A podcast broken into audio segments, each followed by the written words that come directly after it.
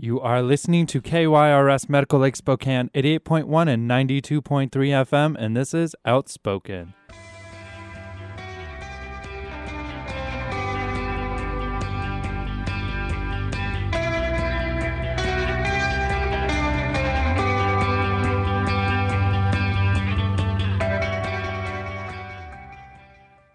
Welcome back.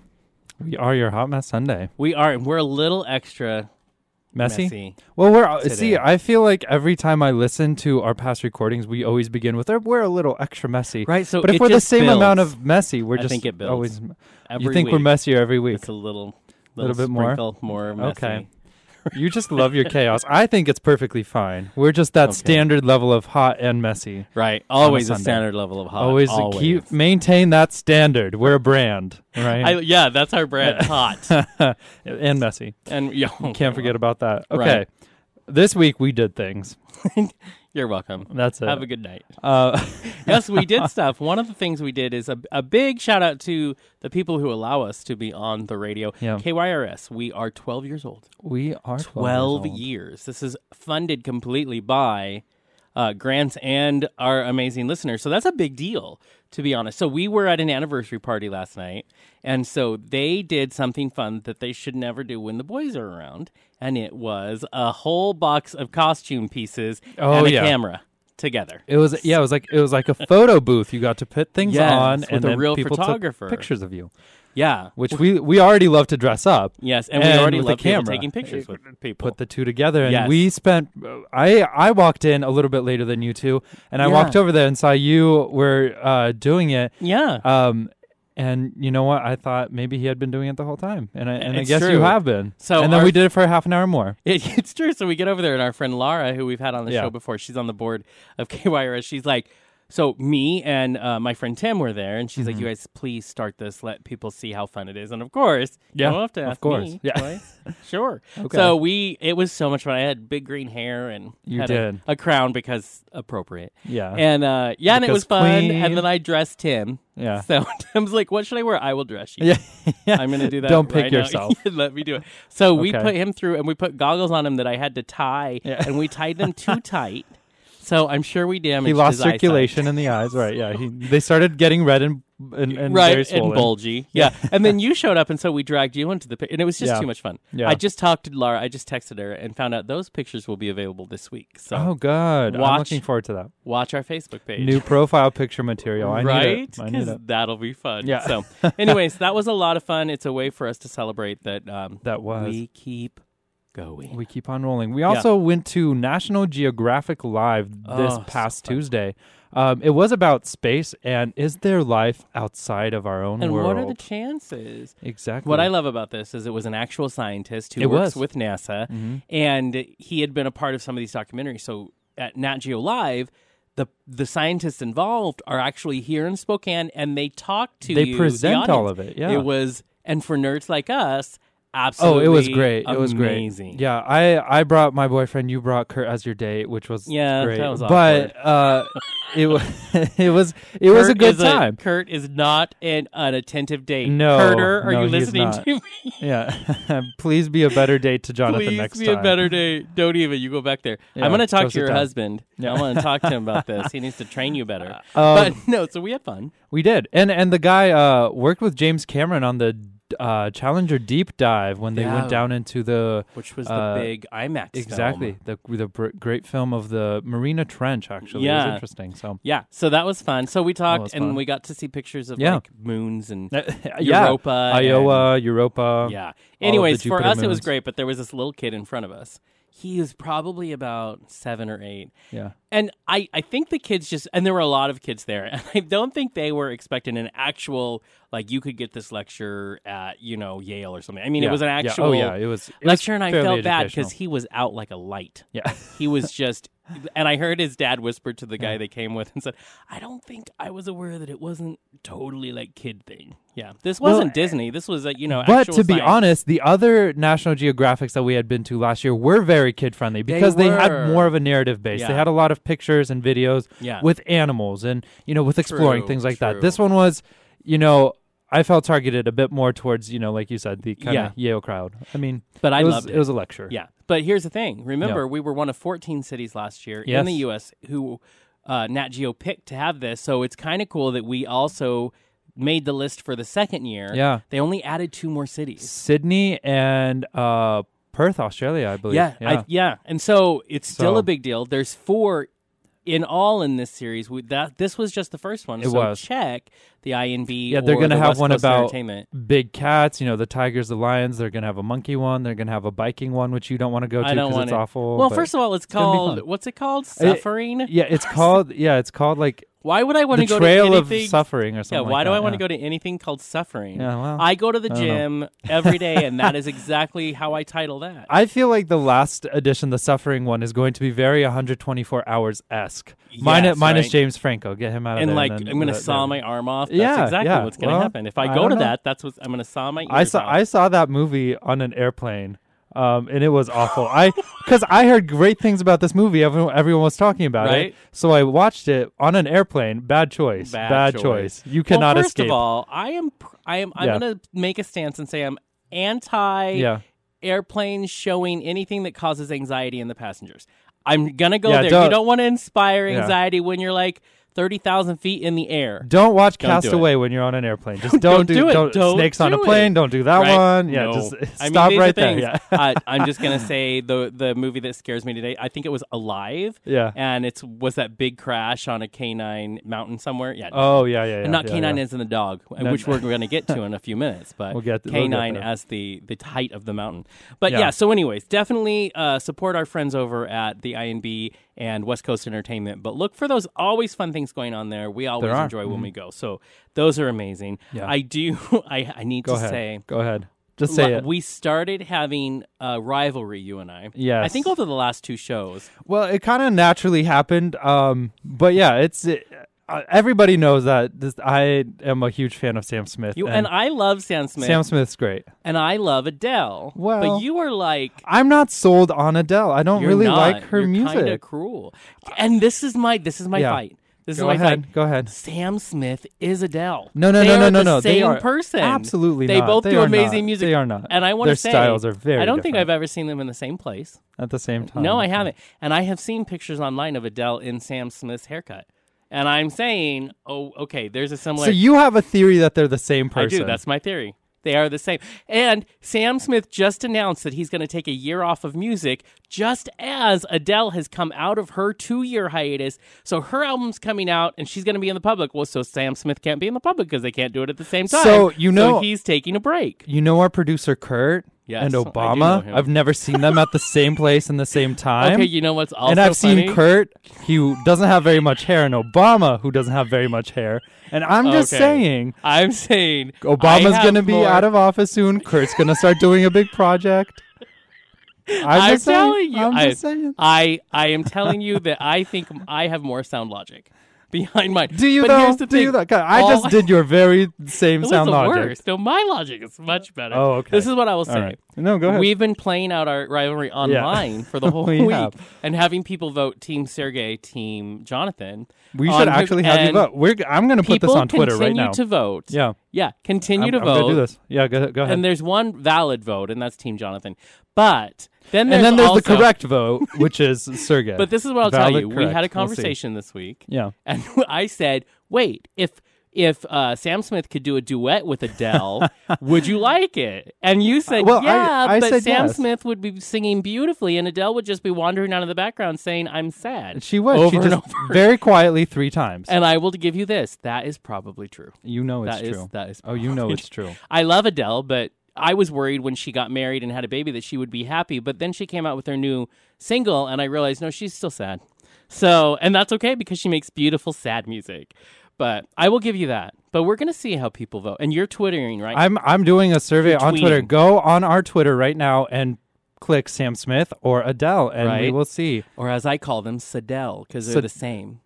And The I'm going same to put person. choice one as Sam Smith because obviously. Right. So if you want to go to our Twitter, all you have to do is go to at Outspokesmen. That's M E N at the end of that. That is how you're going to find our Twitter, and that's how you're going to you vote can for Team. Jonathan. That's how And that's going to happen. you know what? I think the winner gets a big old high five. I think that's that's that's the Depends on who. If it's if it's Team Sergey win, they do get a high five from me with the chair. oh how that's in my happen. face. Is that true? That's Okay. how that's going to happen. Something else to remember: you can tune in and watch the crazy between when we're on music breaks. A half hour before the show, we turn Periscope on. You are more than welcome to see what crazy. And let me tell you, it's crazy. We have a guest who's going to prove it in a second because he had to witness the whole crazy pre-show. Um, he was here for the whole time, so He you can get to us on Periscope. So look for us on Periscope and watch the show there as well. Hi to all of our Periscope friends who are always on there watching. So so watch that. And then one. Okay, you and I took a brief brief break to get food Okay. Yes. earlier because we were Yes. here a while this morning.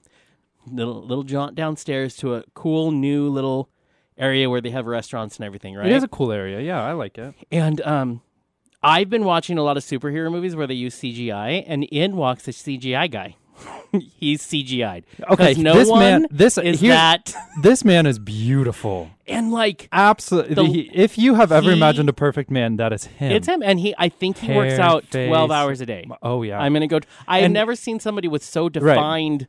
Like muscle, I mean, it's defined. It's like they the muscle it. was defined. Right, I know. I was like, he needs to fill mine. I've been working out. There, look. but no, this man is like, I don't even. It's CGI. I'm It really is. Well, and you know, to be honest, it was good seeing him, you know, be attractive, but then he sat down and started reading a And book. he read a book. that was what did it for me. Right? I was it's like- I I mean, We go to them. We see, you know, hot guys all the Um, time. But then you can read. You're literate. Yeah. What? If you're downtown right now, if you, if you're downtown right now, go Right. down to uh, Cafe Affogato. Affogato, go He's there sitting now. there reading a book. he's reading a book. You can catch the beautimous man that is down there. Exactly, that's you, you might still be we, able to. We almost inappropriately went over to tell him we did a radio show and put it. Can we please like objectify him and be on the show? But we we well, decided better. Okay.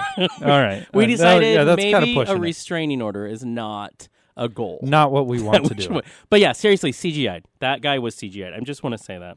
Um, guy was and then CGI. one shout out. So we shout out. We have some wonderful um, people who listen to the show. There was a, there was a gentleman taking tickets last night at the event who um, who listens to the show every week. So we appreciate those people.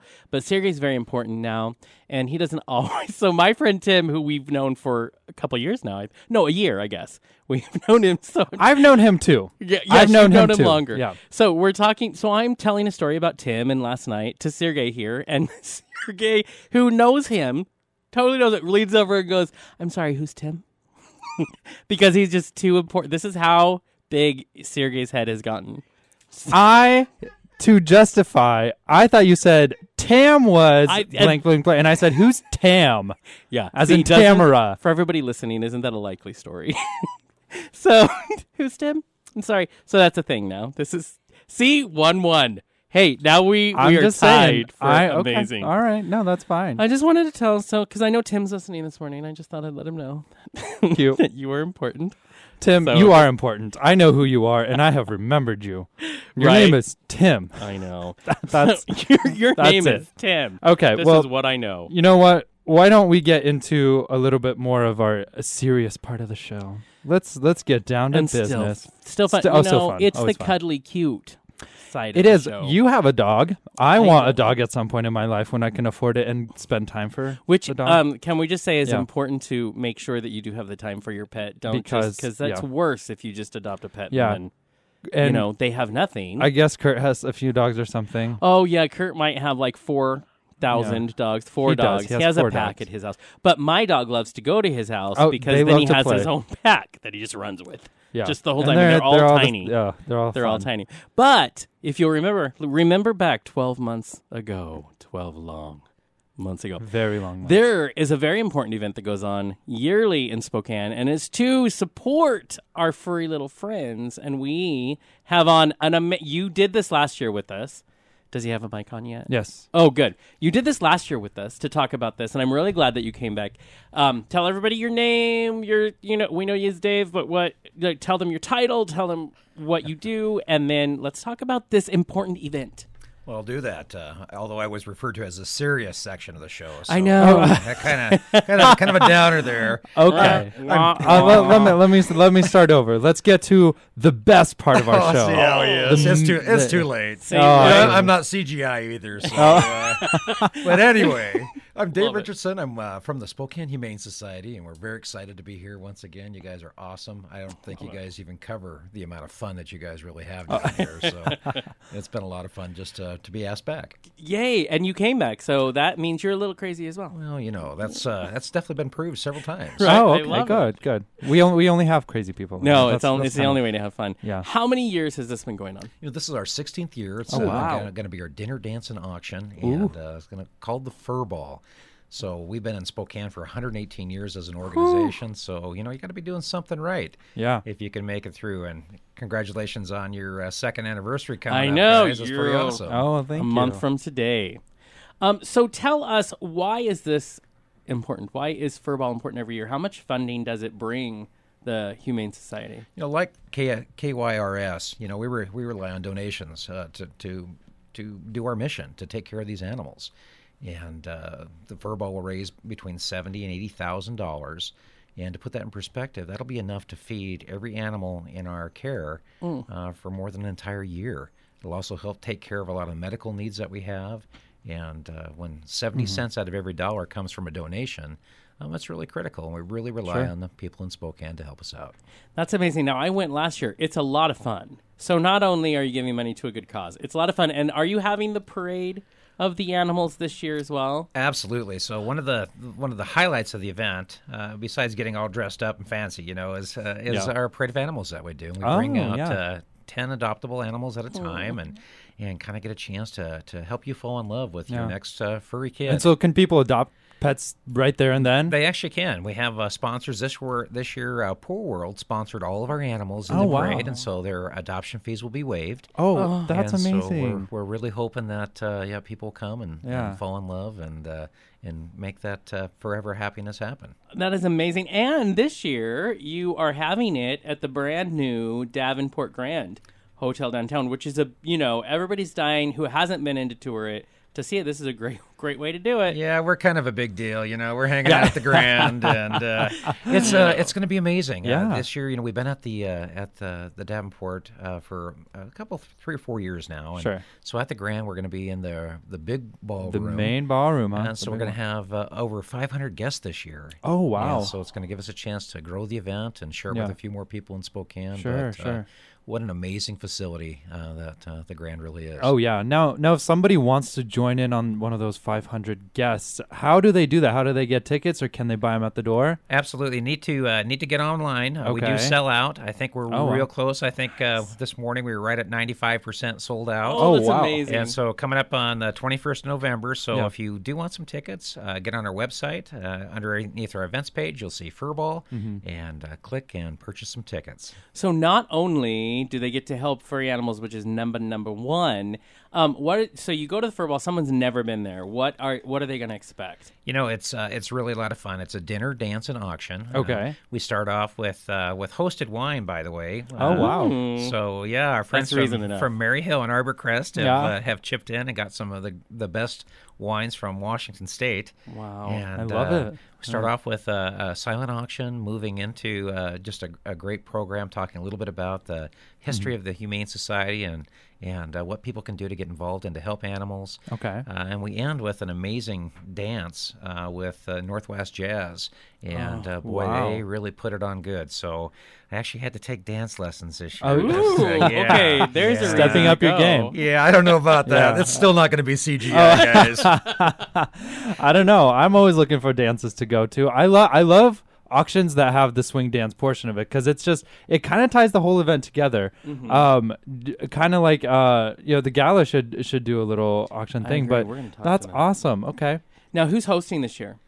So uh, Mark Peterson and Roxy, Okay. Nice. uh, Yeah. Roxy from uh, I think it's Hot 96.9. Sure. Nice. Yeah, yeah, yeah. And so those two are an absolute So hoot. much fun. Yeah, because they Uh-huh. have to be up there and they have to keep it going. Just keep it going. I'll The tell you, night people there uh, last year, people were like auctioning off an extra dessert. I mean, it was fun. Yeah. So you actually get into it, and I just have to say, being that we've emceed an, uh, a fair number of things like this, get people liquored up. I'm just saying. yeah. That is Hey, the That's That how, is how to get those wallets exactly. That's how people have fun in the wallets. Yep, We lubricates the invited money right out. We invited ourselves to everybody's prize that they won. We just invited ourselves. Yeah. that's how to do it. Tell us at the shelter. So, what's the like? So obviously, people expect to see dogs and cats at a shelter, but you guys don't. There's more than that that you guys actually shelter there. We really do. You know, it, it really depends on what the needs of the community are. Uh, Sure. we get about 90% of the animals from owners that, for whatever reason, can no longer keep them. okay. And like you said, it's not just cats and dogs. We also get rabbits and birds and guinea pigs and all the little pocket pets that you, you don't necessarily think about. Exactly. And so it's uh, it's kind of a neat. Like I said, we've been in Spokane since 1897. That's amazing. I have not been there the whole time, so don't don't don't give me that look. Yeah, we talked about that a little bit right. earlier. you and didn't Yeah. didn't start together Yeah. there, so. Uh, But uh, no, you know, it's it's kind of nice. Uh, we've been able to adjust and meet the needs of, of the, the, the critters in the community as well. Now, and what do you see right now, especially as winter is approaching? What is the biggest need that the, the center has, and what is the biggest need the animals have right now? Sure. Well, you know, uh, for not just our, our critters, but yours as well, you know, this is the time where they need to get a little bit extra calories in and have good, fresh access to water. Um, last year, uh, December, our utility bill was almost seven thousand dollars. Oh wow. and so it takes a lot of uh, a lot of uh, heat and, and Yeah. water to to keep them comfortable and clean. Sure. And so we Sure. always need people also that are going to make time to come out in inclement weather uh, when it's moist like today. Mm-hmm. Oh, yeah. So we'll uh, want to make sure that we can get people people out there to, to Yeah. walk the dogs and, and keep them entertained. Okay. yeah. Now we're gonna go so they can nestle in at night. Is yeah, so they can do? nestle in at night. I'm Jonathan, gonna you go love, throw up a little bit. You love this. do You love this. Yeah. And So- you guys, re- oh, go ahead. I'm sorry. Um. So how can people go and get involved? You know, volunteer. Volunteering Um, is, is such an important yeah. part of what we do. I mean, it really is. We can't get, get the work done without that. We've got Sure. 28 staff members. We're there seven days a week, 365 days a year. Mm-hmm. And uh, volunteers play an amazing role. Uh, you can get online. You can take a, a, a short video. Uh, it'll tell you a little bit about us. Then we get you scheduled for an orientation.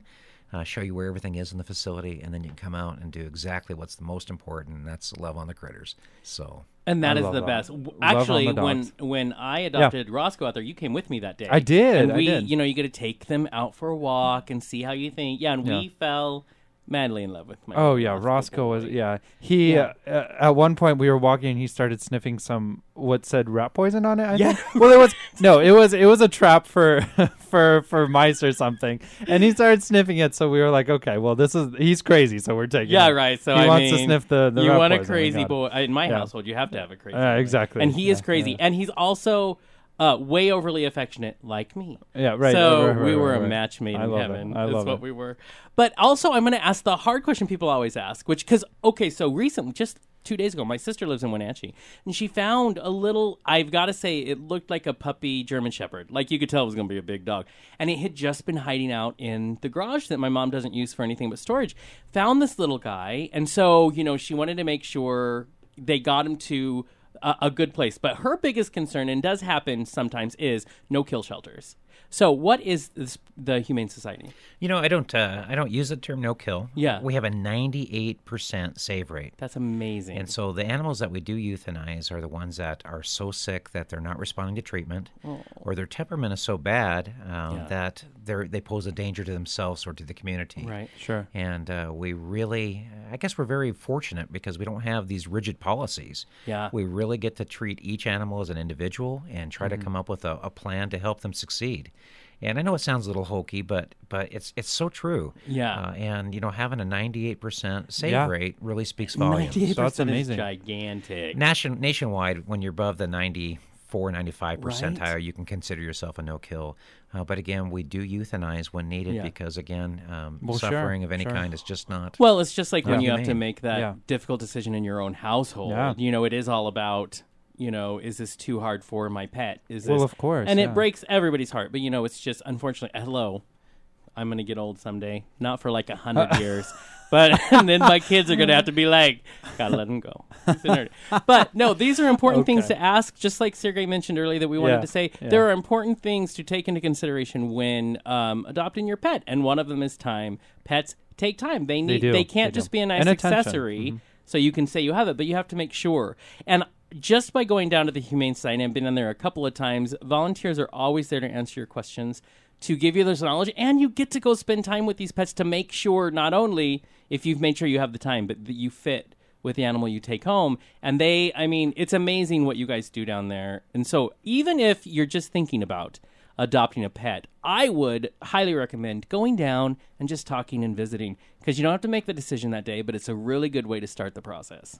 Absolutely. And we do have all of our pets are online, and so you can download our application. You can check us out. Uh, if you are looking for a pet, like you said, Yeah. it'll come through. We have more than 3,000 animals that come through our shelter every year. Oh, wow. And so Wow. definitely have, uh, you know, I, I, I call all of our, our, our pets purebred adorable. And Oh, I so Purebred like that. adorable. if you're if you're looking for something, we'll have it at some point in Oh. time. That's amazing. and So, you and you will find a good dog. I mean, Jonathan found his little Roscoe. So any Oh. of you out there who are looking for a cuddly, cuddly pet, Right. Go down to Roscoe's the getting. I Humane warned Society. him in about a year he's going to have a sibling. I don't know what he thinks about that, but yeah, but he is going to have one Okay. because They'll have Papa to get needs along. it. Papa needs it. going to do it. So remind one more time. Where can they visit uh, the website to uh, look further into the Humane Sure, Society? you can visit us at www.spokanehumanesociety.org or come by and see us. We're at 6607 North Havana. That's at Francis and Bigelow Gulch. Yeah. We're open seven days a week. That's amazing. Thank you so much, Dave. You have the radio voice. Every time you're on here, I, I Every recognize time. that. Every time. the time. golden radio voice Yeah, yeah. It's like joins okay, well, us. Yeah. We'll we'll just have to come have, have you come back just for the radio. I know, right? And so Just to go give us down and snippets. visit. You know they're way more organized down there than we are. So Oh, yeah. go go check out the pets down there at the Spokane Humane Society. We're gonna take a quick break. Are we not, Mr. Sergey? We are, and after the song break, we're actually going to come back and interview Chely Wright. so there you go. We've had on country artists like Ty Herndon, Billy Gilman, and Steve Grand, and they've all spoke of the courage of this one woman. The first country music artist to come out in 2010, she put her career at risk, a career of hit music, and album sales of 1.5 million records worldwide. She was done hiding and continues to fight so that others have a safe place to come out of their hiding place as well. Outspoken is extremely honored to welcome Chely Wright to the program. Chely, are you there? I'm here, Jonathan and Sergey. How are you guys doing? We're doing wonderful. Thank you so much for taking time to do our show. I know you've been busy putting the uh, new fundraiser together for your organization that you started, and so I know life must be a little insane at the moment. Oh gosh, you know I'm the mother of identical twins. So life is always Right. chaotic, but I'm I'm really happy to be talking with you guys. Well, wonderful. You know, we've had on, we were just saying, we've had on uh, Billy Gilman and uh, Ty Herndon and Steve Grand. They've all mentioned you by name when we spoke to them. Ty, especially, gives a lot of credit to the support you gave him when he was coming out of the closet. You made this decision at a time when no one in the country music uh, industry was really making this decision to come forward. What was it that made you decide that you just had to stop hiding? Yeah, I had a um, I call it my breakdown, but I like to call it my breakthrough. uh, a moment in uh, in 2006 where I nearly ended my life. Oh, my Um, I, you know, a lot. It was the perfect storm, if you will, which I know a lot of people can identify with. But uh, when you live in the closet, or when you hide an authentic part of yourself in any form or fashion, um, it just it things don't work, and things you Mhm. just feel like you're butting your head up up against a wall. And so I I reached my breakdown point, and uh, and I decided in 2007 that I was going to come out. uh, And at that time, I began writing my book, and I Mhm. began putting a new team together of manager and label and people who would help me come out well. You know, I didn't I didn't want to just tweet, "Hey y'all, I'm gay." I wanted to really talk about the very nuanced experience of what it's like to hide a huge part of yourself and uh, and how isolated that can make you feel, and, and in turn how sick that can make you. You know, Right. it, it, it, everything just becomes very diseased, whether it be your physical body. Um, yeah, I was manifesting that stress and that pain in my body, but also I just I wasn't having authentic friendships. Um, I couldn't have healthy relationships. So, um, so I decided in 2007 to come out and wrote my memoir at Random House here in New York City, published my book, and um, there was a film made about my coming out during the process, and and so it took three years to really get the plan together and to do it what I wanted to call doing it well. Right. That's I mean that's so inspiring. It, it it is really that process for anyone who comes out. It's that you know I'm going to do it. I'm going to take these steps, and you took those steps.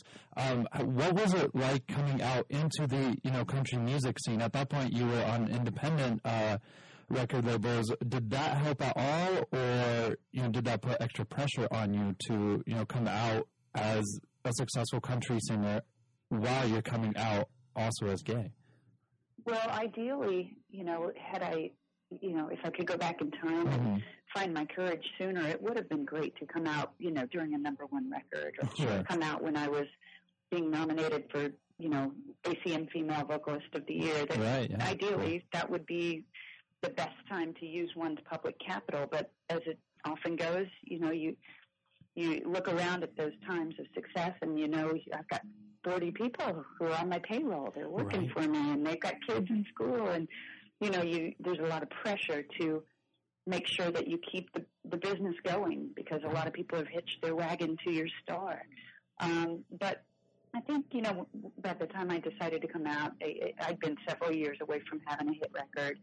Uh, I was on an independent label um, that, you know, of course, we, I had major distribution. I was on EMI Records essentially, but um, you know, the stakes still felt high to me, even though they may look a little lower from the outside looking in. It's all relative, right? Like everyone's it, it, the same. If you're a teacher and you're coming out, it would be wrong to say, "Well, it's easier for me, a teacher, to come out than a famous person." That's so wrong. It's it's not true. It's all relative, and we all have high stakes when it comes to our life, our family, our community, our our bosses, our job. You know. So um, I I just uh, you know I often say that it's it, it feels worth it to hide until the very moment it, it doesn't feel worth it anymore. Right, right. And and I think you know everyone's timing is different, and mine just happened to come. You know, I just happened to have that, uh, as Oprah calls it, an aha moment Right. in uh, 2006 where I knew I, I can't live like this anymore. I'm I'm going to I'm I'm dying a spiritual death and certainly an emotional death as well. Exactly. You know, what, I want, I was watching a, uh, a lot of videos when your book came out. You did, uh, uh, you know, a book tour, and you, you read from the book. And one of the things that you had said in one of those uh, appearances was you talked about kind of like this hiding machine that's in the music industry, um, and how it's happening a lot, even though, I mean, when we talked to Ty Herndon, he mentioned it as well, that there's a lot of pressure for artists to create an alternate reality, which is part of that hiding that, that you talk about that destroys you really um, on a spiritual level. And you talk about how it's important then, I think when you were on um, Larry King with Nate Berkus, you talked about how, you know, he said, we're our heroes. We need the ones that stand up, our school teachers. We need the ones that stand up, like people who are at the top of their game and, and, and stand up and say, I'm going to I'm going to be a hero now, you know, even if they don't understand it. But, you know, that question was put out there. Do you think now we are finding more heroes now that, you know, five years after you've come out and, you know, and we've got the Supreme Court ruling and everything, do you think we're going to have more heroes in our media?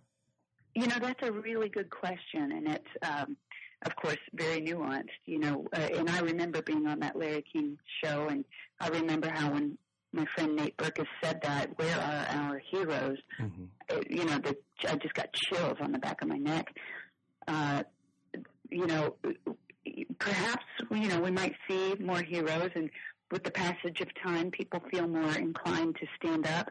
Part of that is because, you know, let's not forget we've ha- we've been having heroes for a long time that did it. Rosie O'Donnell Yeah. did it when no one was coming out. Melissa Etheridge, Ellen DeGeneres, uh, Elton John. You know, people have been con- you know, Harvey Milk. Yeah. So we've we've been having a few really big, powerful heroes that have stood up, and they're the they're the only reason I felt uh, safe and able to come out when I did, because th- someone had gone before me. Right. And so, you know, when I came out in 2010, I think only six states allowed marriage equality. There was no out country artist. That you know, people weren't really coming out at that time, and I was really incredibly proud to, uh, in retrospect, to, to have come out in a, in a time where it was kind of the beginning of a wave at that time. People really, Sure. shortly after I started coming out, and I'm not suggesting that I inspired anyone to do it, Um, but shortly after I came out, I, I remember a couple more people came out, and then then there'd be like three every year, and then six every year. And and it is important when people who have a public capital stand up and, and, and say who they are. And I, you know, it's terrifying. I don't know if you guys are gay or straight, but I do know this. I know, I know that everyone in their lifetime has hidden something. Yes. And to be able to stand up and say, this is the thing I'm hiding, take it or leave it. You know, I could get mm-hmm. fired. I could get kicked out of my church. I could get run out of town on a rail. But this is my truth. Mm-hmm. It's incredibly, t- it's terrifying, but it's also really liberating. So I think, you know, with Ty Herndon and, and, and Billy Gilman coming out, you know, they were hit makers in Nashville. Yeah. They, yeah. their, their story is going to resonate with, with people in country music and beyond that perhaps my story didn't resonate with. Um, we can never have too many people standing up and and speaking their truth. Um, but I do think with the passage of time and the passage of uh, legislation in our country, um, yeah, we're going to see more and more heroes. But but I got to tell you, those ones who did it, who came out in the 80s and the 90s and the 70s, can you imagine? Right. Can you imagine what the intestinal fortitude it took right, for those yeah. folks to do that? It was incredible. And, and incredible. it cost Harvey Milk his, you know, his life. So It did. yeah, It did, and and it, uh, you know, being authentic has cost a lot of people their lives over the over decades and decades. You know, we can go back to the. You I've read great stories about uh, gays and lesbians in the in the 20s, and they were just murdered. yeah, They were just th- these fantastically brave and creative people who were honest enough to be known. They were murdered, and, and no one cared. Police didn't care. Family members didn't care. Um, so we, you know, we, we definitely were making progress. We've got a long way to go. yeah. We're making progress, and, and we just have to remember that they're all building bricks in a wall, and uh, and, and our wall, our our, our monuments are getting taller and taller with each brave step that is taken. Beautifully stated. I completely agree. Things have changed though for you. I mean, you, you talk about your breakdown or your breakthrough and um, and how you really like wrote a lot at that time and you you used your art um, really to help you through it as well. But things have changed a bit. I mean, you're married now, um, and you have, like you mentioned, twin little boys. Does it seem like it's like a whole other world than than that very hard time that was just a few years back? Does that ever strike you? Uh, almost every day. And I, I'm not I'm not being dramatic. Nearly every day, at some point, it something hits me, and I marvel at, oh my God, I'm that. You know, I was on the floor, in you know, in the fetal position, crying my eyes out, not able to eat, about to end my life. Mm-hmm. Some you know nine years ago in 2006, and here I am now, and I've got. I'm legally married, and every state in the nation Exactly. recognizes my marriage. Right. I'm a mom of identical twin boys, mm-hmm. and but the thing about being out, especially at such a late stage in life, I was 39 when when I publicly came out. The thing about being out is that it's like a time release. It's a gift that keeps on giving.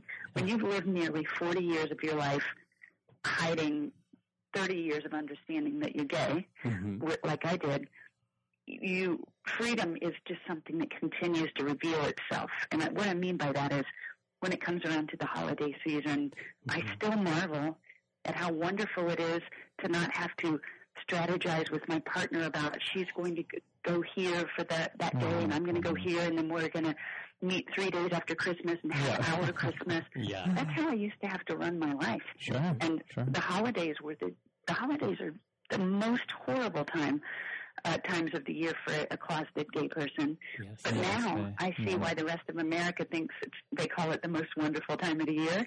it's because you get you're expected to show up with your partner, your mm-hmm. wife, your spouse, your your boyfriend, your girlfriend.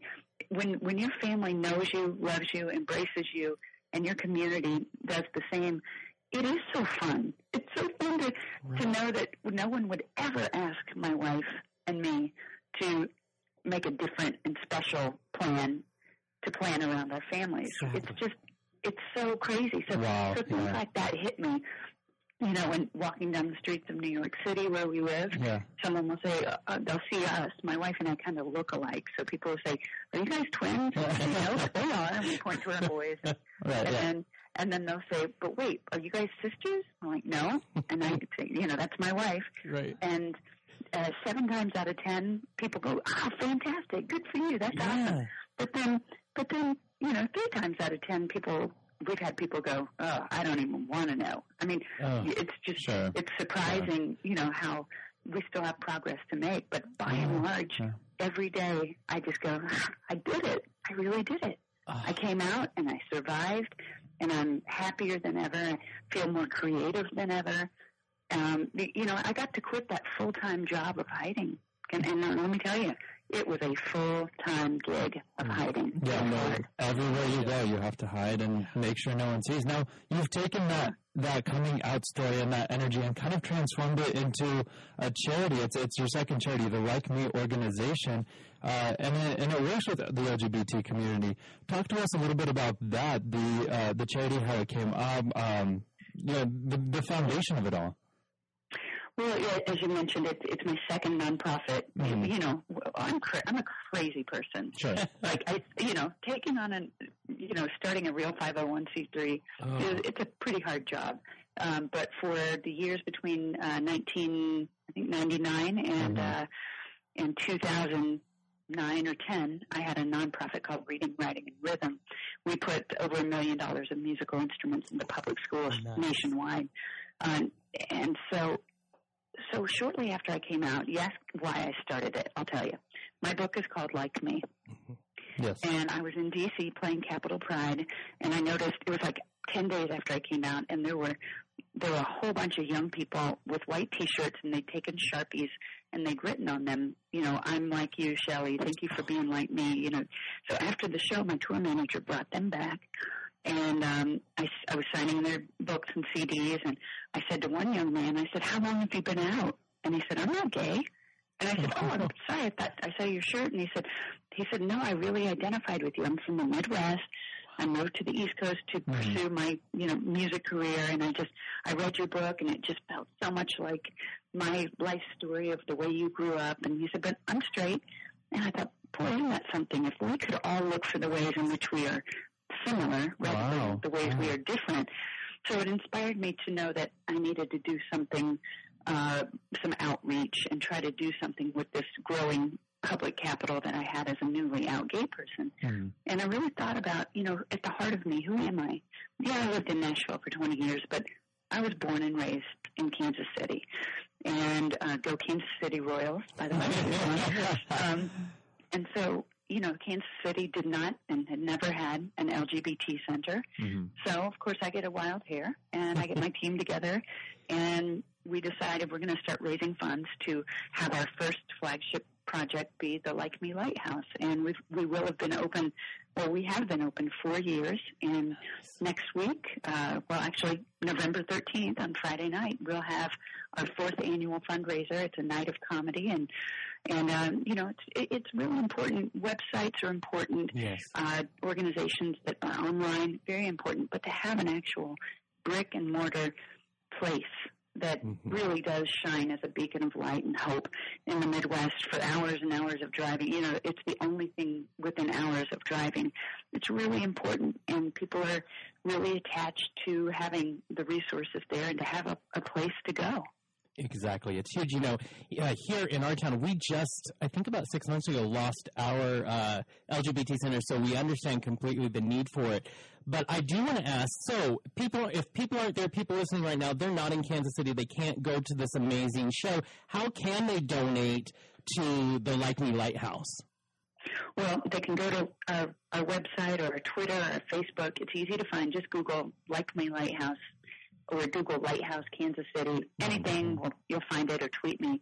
Um, you know, and of course we accept donations. You could mail it in. You could do it by credit card. But but right now, what I would ask more than people giving money, and I don't want to say that the funds aren't important because we are all volunteer funded, and you know, it's, it, we we do need the funding. Um, But. I would say the most important thing for your listeners who may be states and states away, hit like on our Twitter, uh, retweet one of our posts. Sure. just uh, help us make sure that uh, that the Like Me Lighthouse is able to be known by all in the Midwest. There's still a lot of folks who don't know that we're there. Um, so just help. You know, if you know anybody in Kansas City, send it to them and say, "Hey, this is in your area. Come to the show." Or, or uh, did you know that this is there? You know, support them. And and that's you know, social media is huge. We know how important it is. You guys know how important it is. Oh yeah. So Oh, yeah. just just help us uh, raise the awareness that we're we're right there. Well, and it's so important to support those resources we have around us, especially now, like with things that just happened in Houston, where the law was the hero law gets repealed. I mean, there's still a fight ahead of us, and we need to continue to boost up. I mean, thank goodness for crazy people like you said, crazy people like you who are out there trying to make a difference. Now, since I mean, music is such a part of your soul and, and who you are, does it ever get old though for like a show like us to say, will you tell your coming out story to our listeners one more time? Does that part ever get old? Uh, this is an honest answer. No, never. And I'll tell you why. The, the morning I, after I had a loaded nine millimeter gun in my mouth and nearly pulled the trigger, I had what we call in the South a come to Jesus moment. Where I knew things have got to change or I'm not going to make it. And and I I am a person of faith, and I my prayer it was a solemn prayer. Just tell me what to do, show me the way to do it. And I knew when I decided to come out publicly, I knew that part of it would be telling my very difficult story to tell. And I knew it would be telling it over and over and over. And you know, when you when you nearly end your life, you, it, it's a pleasure to tell this story. It's a pleasure to to share my story because I I know that there's somebody out there who might who might be having some pretty dark thoughts. And if if I the thought of one person hearing it and go, you know what, let me give it one more day. That's that's as good as it gets. Uh, being a part of the human race, that is as good as it gets. It's beautiful. That is beautiful. Now, before we wrap up and let you go on with your uh, Sunday, what is coming up with you uh, or musically for you? Anything we can expect or anything uh, exciting? Well, I am really uh, happy to tell you that I'm we're doing mixes of my record right now. Okay. I've been recording since September. Uh, went out to LA and recorded with the brilliant uh, Grammy Award winning, very uh, critically acclaimed Joe Henry. And uh, the album will be coming out in 2016. So I'll be on the road. I'll be touring. I'm going to miss my babies and my wife. Oh, yeah. I've never, I've never toured like I've never put out a record before while I was married and had kids. So it's going to be it's going to be hard to be away from them, but it's going to be a thrill to be back out on the road. Well, Chely, I have to tell you from, um, and you asked earlier, Sergey and I are very much uh, two crazy gay men. And uh, we started this show to celebrate people like you. And um, I just want you to know, I'm sorry, I'm a little emotional, but I just want you to know, I remember what it was like 20 years ago when I, when I went through a coming out process. Not that it matters from some guy in Spokane, but I love the thought that you did one more day, one more day, because you didn't even know those two kids were waiting. That beautiful wife was around the corner. And it's people like you telling their story that helps to inspire those people who are having a hard time right now. And it's people like you that we love on Outspoken. And so it means the world to us that you took time to be with us today. Well, that really that got me misty. Thank you. That teared me up, and and I want to say thank you to you for coming out 20 years ago because you you changed the path. You, you paved part of the road for me, and and um, it's not lost on me that when other people come out, they don't they don't go on Oprah.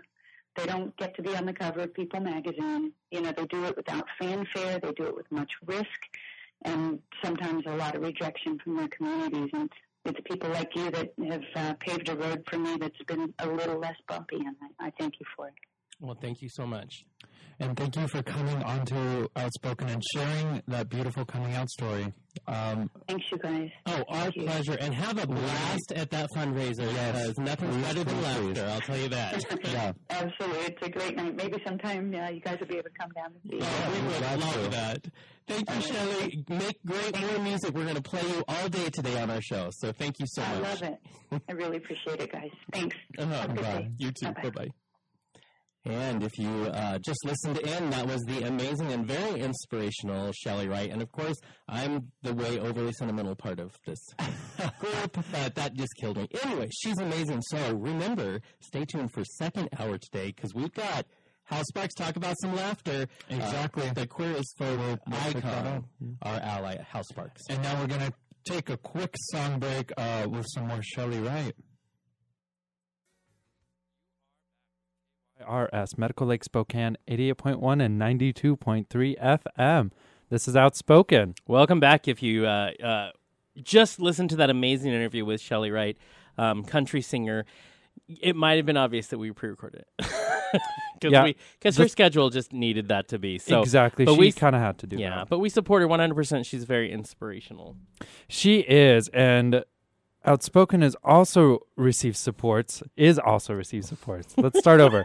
Uh, Outspoken receives supports from Nyne Bar and Bistro, featuring a full. Jonathan, Start Calm over. down. Start over. Outspoken receives support from Nyne Bar and Bistro, featuring a full bar food menu and trivia on Thursday nights. Located at 232 West Sprague Avenue. More information is available at 509 747 1621. Outspoken also receives support from Mediterrano Restaurant, Mediterranean inspired cuisine featuring fresh Mediterranean, Persian, and Northwest ingredients, serving lunch and dinner daily and brunch every Sunday. Located in downtown Spokane at 19 West Main Avenue. More information at 309 3116. Outspoken is funded in part by the Pride Foundation. For more information, visit pridefoundation.org. And we also have a vehicle donation PSA to give you. I'm gonna get me a car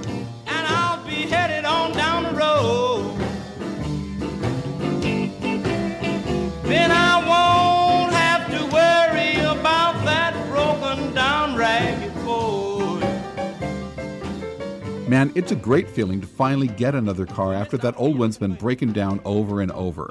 And it's another great feeling to get even more use out of an old car, and here's how you do it donate it to KYRS. Car donors get a KYRS membership, a tax deduction, and the satisfaction of really helping out. Just call toll free 855 KYRS CAR. That number is 855 597 7227. I'm gonna get me a car and I'll be headed on down the road. So donate your car because that song and message. Right, and it supports us. It does support us, actually. Our radio station, which in turn supports us. So that's how that That's works. how that that is the cause and effect of this world. Right. See science. You're welcome. I so love it. so far, it's we've called this the double header show because we have two main guests on, and we Mm-hmm. just uh, talked with Chely Wright, who was the first country singer to come out in 2010, and talked about her um, organization she started and uh, new music that she just got into the studio and started doing in. Um, in just September, and of course, we played her number one hit from way back in '94, I believe. Yeah. which is "Single White Female." So And of course, she uh they're having their fundraiser for uh Lighthouse in Yes. uh Kansas I know. City. So go look them up on uh Twitter. She wanted all of you to go find them. If you can't, yeah, if Mm-hmm. you can't uh, send money, just go and tweet, like them on Twitter, and Yeah. retweet some of their things, and it's, it's a great way to give support. and you can find them on Twitter. Um, I forget what their handle is, but uh, if you search "My Life Lighthouse," you'll find Yeah. it. I know. We'll find it. It'll be awesome. So that Yeah. was exciting. Of course, in just the next like 10 minutes, we're going to have on comedian and actor Hal Sparks. You might remember him from the e television series The Soup. He was one of the hosts back in the day. And then, of course, for us gay guys of my generation and, and people who have seen it since, he was on the groundbreaking Showtime series uh, called Queer as Folk. And Queer there is Folk. there's rumors I'm going to ask him about about uh, rumored reunion. But you know, there's I feel like there's rumors about everything that Oh, we yes. love Oh, yeah. reunioning, like that whole Arrested thing about Hocus- Development. Arrested, well, they did reunion.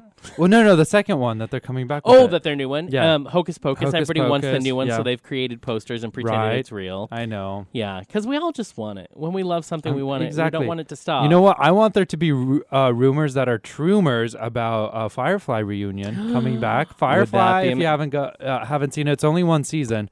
Uh, and it's even cut short. like yeah. three fourths of a season. Right, exactly. Um, so it's it's quick, but it's amazing. Well, it's Joss Whedon, It and right Joss now Whedon. Joss Whedon is um, a bazillionaire. Oh, he's doing because He directs the Avengers Yeah. movies, Which, if you don't know, the Avenger movies are a huge franchise, and they are some of the top grossing uh, box he offices. writes those. He does. He well. directs and writes them. I'm I love Joss Whedon. I've loved him since the Buffy Yeah. days, and he yeah he's just come a long way. Exactly. It's funny because he started with kind of more of those, you know, uh, low budget, indie, Cheesy. cheesy, Mhm. you know, kind of got into more of the mainstream a little bit. And then, wow, took off. Took Just off. crazy. Yeah. Yeah. So I mean, it's worth it. It's fun. I've been I've been binge watching uh superhero movies this weekend. Good. Have you seen all of the Marvel? Uh, No, that's universe? what I'm catching up. Okay. I You need to see the latest Thor, which I know was out a while back, but I haven't seen the second Thor. I'm going to be watching uh, Captain America's second one tonight. Okay.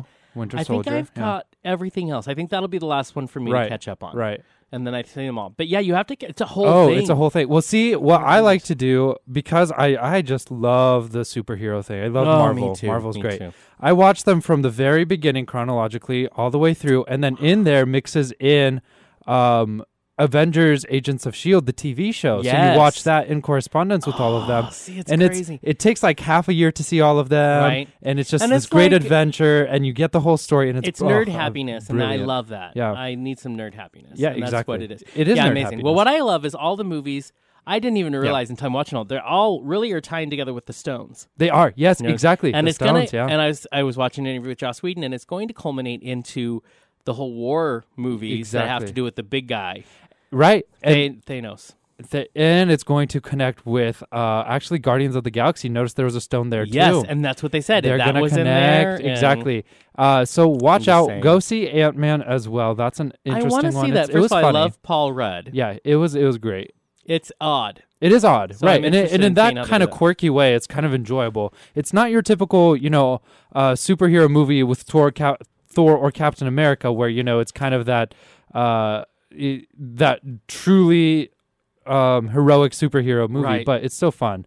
Um, but Iron Man, to be honest with you, Iron Man is my favorite hero. I love. Iron Man, and um, especially Robert Downey Jr. Iron Man. Right. Can- and honestly, speaking happen? of a movie, there's something that's coming to the Magic Lantern. Oh, um, there is, That yeah. we want to talk about because we're going to go because it looks like fun. It's a movie called Tangerine, and um, it has to do with the LGBT community. It does. It's quirky. I'm sorry. It sounds is really quirky. quirky, It's, which it's, is why I want to go. It's uh, kind of you know okay. I, all of the reviews I read, it's about a trans uh, woman whose boyfriend cheated on her while she was in jail, so she finds her hooker friend, and then they go on an adventure to And show. they go try to uh, teach him a lesson. Yeah, it, got ninety five percent on Rotten Tomatoes, And so I we're gonna go see it. I hear it's funny. And all It's the funny. video, all the uh, reviews say it's funny. Yeah. And so it's actually going to be at the Magic Lantern on Tuesday, November seventeenth. It's from five to seven in honor of Transgender Day of Remembrance. Yes, It's free to students. that and night. if you're not a student, it's five dollars and a can of food. yeah, for so it's the a Odyssey. It's to uh, it's yeah, it's like a benefit. So Mm-hmm. Is- I mean, well, it's put on by the SFCC Alliance. Yes, uh, uh, Alliance exactly. group. And I think that's cool. So we just got this in our box today, and we went and looked up what it is, and it looks like fun. So if you want to join the boys and do something for a good cause, I love the Magic Lantern as it is because I Mm-hmm. love all the indie things that we can do in town. Uh, so you'll want to join us on Tuesday, November seventeenth, five to seven. Kurter put it in our calendar, and if something goes in our calendar, we have to go because it annoyingly reminds us constantly. It does. He does, and it's brilliant because we need it. But he does We this do. thing where he will put it in, and then it comes to your email. You have to say yes, no, or maybe. I always say maybe because I don't really want to go to most of them. No, I'm kidding. And, and then it will remind you like a day before, then an hour in before, then ten minutes and before. on your phone. Yeah, and It will- it's it'll remind uh, you. and then Kurt will text you as well, so Yes, you just will. will. never forget the good it. thing is sometimes you'll get a text and you'll be like, "Yeah, I totally remember." Didn't remember at all. Exactly. But thank Some goodness of the that things you text don't came remember. in because it's not there. So yeah, put it in your calendar. Get yourself a Curter of your own, and uh, A, per, a personal assistant, can- a PA. yeah, get yourself. A, I would like a personal assistant. Yeah. Let's well, get, make that happen. I mean, Well, Kurt. No kidding. I'm kidding. I know. Well, at, Um, at some point, see, I don't know.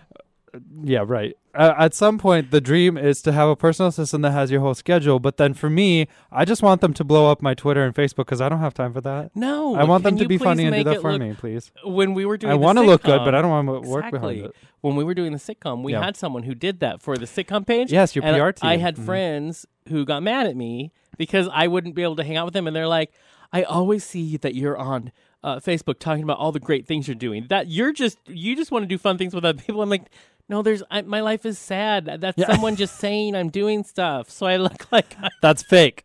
yes. That's By the way, that's not real real me. I love I'm that. actually at home eating pasta. You know what? The amount of times I found myself at home eating something instead of hanging out with people when they were like, "Hey, you should come do this," is not good. It's just right. not a good amount. It does happen. Yeah. Oh, all the time. Sometimes I'm like, I just, I know you're cool, but I'd rather eat brownies because they're also cool. right. brownies. I know you, it's difficult. I will say, I always tell people who I hang out with, Yeah. feel special. Very few people can motivate me out of my house. Yeah. It's true. Yeah. I think there's only like three people. Yeah. That's it. Do I get to be one of You them? are one of those people. You are. Okay. And then, of course, because I tell stories about Tim all the time, obviously I hang out with Tim. So Yeah, right. I don't know if he Who's thinks that's Tim? I don't know if he thinks that's lucky or not, but it is a Uh. thing. It happens. Um, but anyways, I digress. Yeah. I do believe that Kurt is having his half-hour pre-conversation with our next guest, uh, which he does, as we've talked about All on this time. program. He kept Chely on the phone quite a while. I think. For a good ten minutes. I think they were talking about, you know, do you drink coffee or tea in the mornings? What's it like having yeah. two Did you get an omelet or a frittata? Right. What do you think of the? Have you made one? Could you run me through the recipe? Yeah. Do you Could- crack the open? Crack the egg open first, or do you Right. just put it in and scramble it later? Right. Oh, you have to turn the stove on. Oh, oh, yeah, gas stove or Okay. electric? You know, I thought it was more soupy when I did it. Yeah. But anyways, oh, so he's finally through giving, you know, tips back and forth. But anyways, without further ado, we want to welcome actor, comedian, musician, television personality, but most importantly to us on this show and for a lot of the queer community, um, an ally, a straight ally of our community who has been a gay icon ever since he uh, his work on the groundbreaking TV show on Showtime, Queer as Folk. He's also a very hysterical stand-up comedian. If you ever have a chance to see him, we want to welcome to our show Hal Sparks. Hal, are you well, there? thanks. Yeah, I am. Thanks so much. Hi. Hi, thank you you? so much for doing this. Uh, I'm amazing. I have to tell you, any excuse I can take to watch one of the specials that you did in my office is my Uh-huh. favorite moment because I loved you way back when you were doing the soup, and you were hysterical. I agree. Oh, see, right? See, yeah. there, there you Um, go. I will not. Yeah, yeah. It's yet another thing we share. right. I, Um, I know. I feel so close to you. Yeah.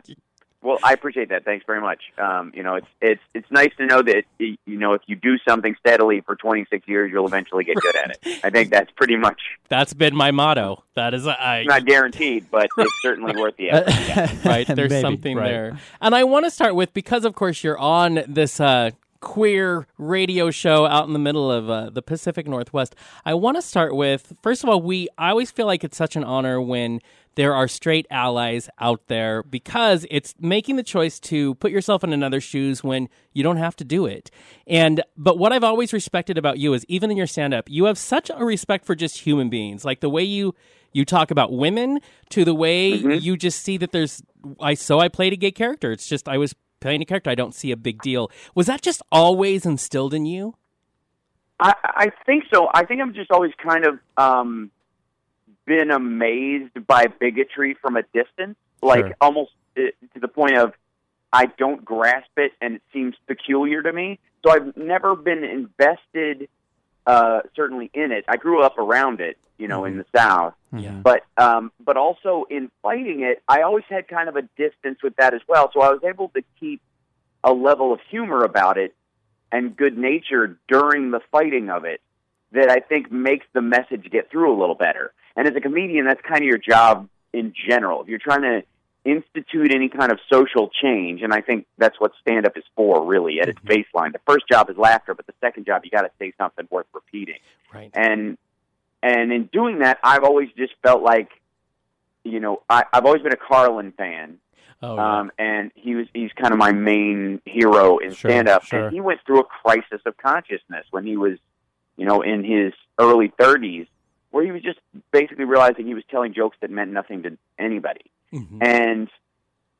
I, I decided when I was 15, when I started doing stand up, that I would just start where he had had that discovery. I'm like, I'm going to try and say something worth saying in the process all the time. The other thing is, is, is essentially an answer to your question in the short form. Uh, yeah, just always kind of been this way. I kind of don't, what other people want to be Right. or are, uh, has never affected my vision of myself, and so I've never had to fear it or seek it. If that makes sense. Definitely. Now, so tell me then about this because I, I was watching uh, an interview on YouTube at an event that mm-hmm. you did, and you talked about how when you did do the show Queer as Folk, your parents even lost some friends over it. When you were making Oh, that yeah. decision, you were, you know, you had done the soup and all of this, and that that role was, however, it was presented to you. Was there even a pause, or what was that that thought process when this? I mean, this is a it was huge over in Britain prior. They wanted Yeah. to bring it to the U.S. Um, you're, you know, this heterosexual man presented with this, you know, I mean, it's a very sexual show Yeah. at times. What was the thought Yeah. process behind that? And did you even imagine like things like your parents losing friends would even be there? Mm, honestly, that was the sh- the biggest kind of uh, shock Mhm. was the sort of post experience of oh, this is having a downstream effect on other people in my life. Right. And and when you're in the public eye, that becomes increasingly obvious. But understand, I had only been sort of semi-famous at that point. Uh, you know, the, obviously, Talk Soup had a major impact on my visibility. I was one of the few people with a name who would even audition for Queer as Folk. Oh wow. Um, Sure. That was the problem that they were running into. The quite the, the frankly, the only reason I had an opportunity to audition was because they'd had such a hard time finding people.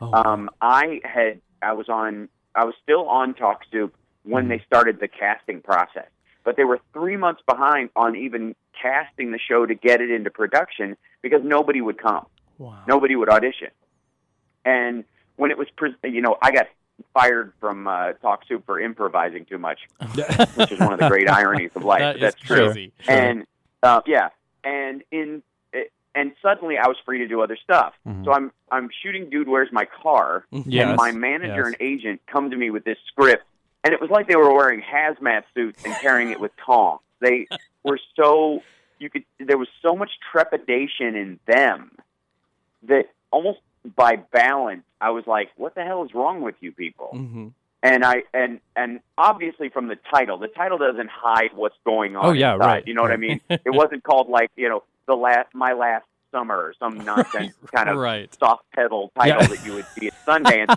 it's called fucking Queer as Folk. Beg your pardon. Oh my gosh, I swore and I didn't. Oh, no worries. You're no fine. worries. We Leave have a me out. button Leave for me out. that. I got too excited. All right, Yeah. so after you told me not to, never tell me not to swear. 'cause that's wrong. Anyway, so that being said, it's called Queer as Folk for Right. all, for all practical Sure. purposes. And there's no hiding it. So Yeah. if you had trepidation, you wouldn't make it past the first page. Right. Yeah. You know what I mean?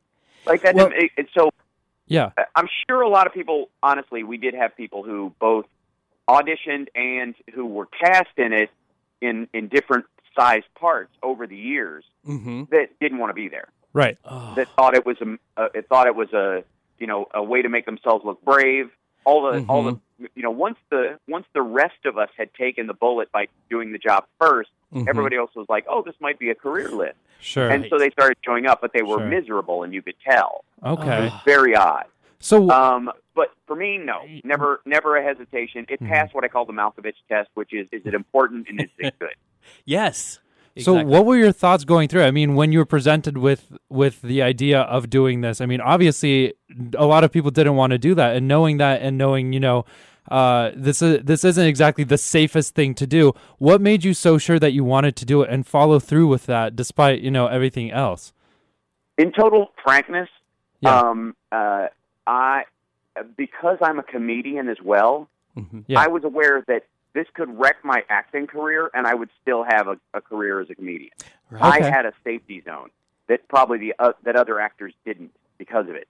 And and and to be taken seriously as a dramatic actor in the first place, even if the character I played was shunned, and this is this has nothing to do with the the sexual nature of the show. This could be any project. Right. That getting a shot at being in a dramatic series in and of itself was also a safe zone for me as a, as a comedian because I could screw it up and still be funny. Right. Um, so there was a lot of there was a, uh, honestly a lot of areas where I was safer to take that job maybe than some other people, and so that even made it more important that I do it because I didn't have the the genuine reasons to fear it that some of the other people that were up for it did. And quite frankly, you know, we get a lot of credit for being brave, and people can make their own decision about that as far as actors, both straight and gay, who ended up in the show. But the reality is, it did take a toll on all of our careers.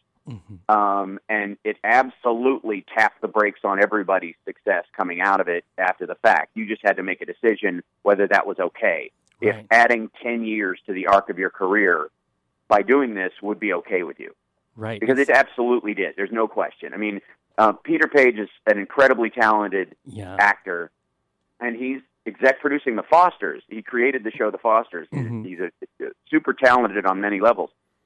But he and some of the other actors, quite frankly, you know, but for a Law and Order here and there, just because we had some TV credits, that's all we were getting offered after that. Right. You know, we're there, and there was a lot of uh, uh, quiet Hollywood backlash about the show. Exactly. Um, well, so it was a it was a real threat, Mhm. it, and, and that that fear Sure, wasn't sure. a mistake on the people who said, "I don't know if I can do this." You could say they weren't brave at the time, but quite frankly, they were in material form correct. hmm I won't say that they were right to make their decision, but I will say that they were correct, and that it absolutely does. You know, it it tapped the brakes yeah. on your on Well- on the work that you want. When we mentioned uh, that we were having Yeah. you on this week, a lot of the comments we got back was obviously a lot of fans saying, "Oh my God, where are they and how come?" And they wanted to know what's going on now because, of course, in the in the gay world, we were just thrilled to be represented in an honest Yeah. way on the show. So Right. we fell madly in love with the characters, and then the loyalty to the actors who portrayed them. But of course, Sure. all of us were like, what's going on? Why aren't they in a ton of other things when the show ended? Do you think now with like the passage of the Supreme Court ruling and and all the uh, turmoil, but it seems to be like there might be a little more acceptance. Has Hollywood changed? Do you think? I, I would say I would say almost the opposite. I would say to some degree, um, you know, as an actor, it's always your responsibility to continue to just soldier. You're always ice skating uphill to get any job, and you have Yeah. to know that. That's you know whether you have a you know a, a, a- good show or a bad show in your past, Mhm. that they can be an equal weight. It doesn't matter.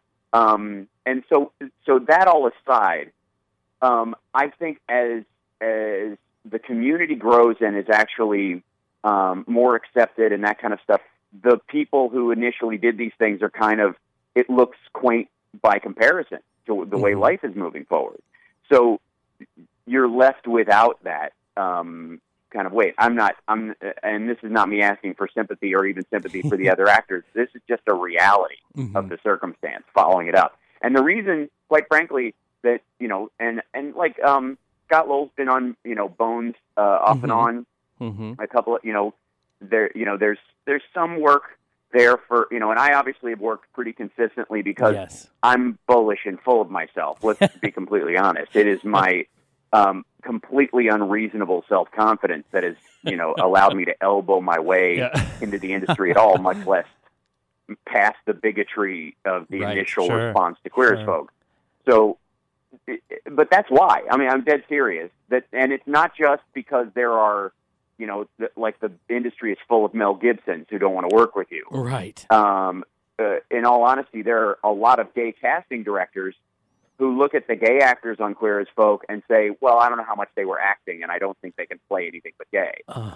And looking at the straight actors and going, "Well, they're not really gay," so uh, or they watch the show and they think of us as that character. I met Right. a bunch of gay uh, casting directors after the show who only wanted to cast me as straight versions of Michael, Right. essentially. Afterwards, Yeah. you know, um, sad fathers with street kids, you know, who are in, you know, upsetting relationships. Sure, Ex- sure. exactly. And, yeah, and um, and I don't, I, I wouldn't. The interesting thing is, I wouldn't do that to Michael.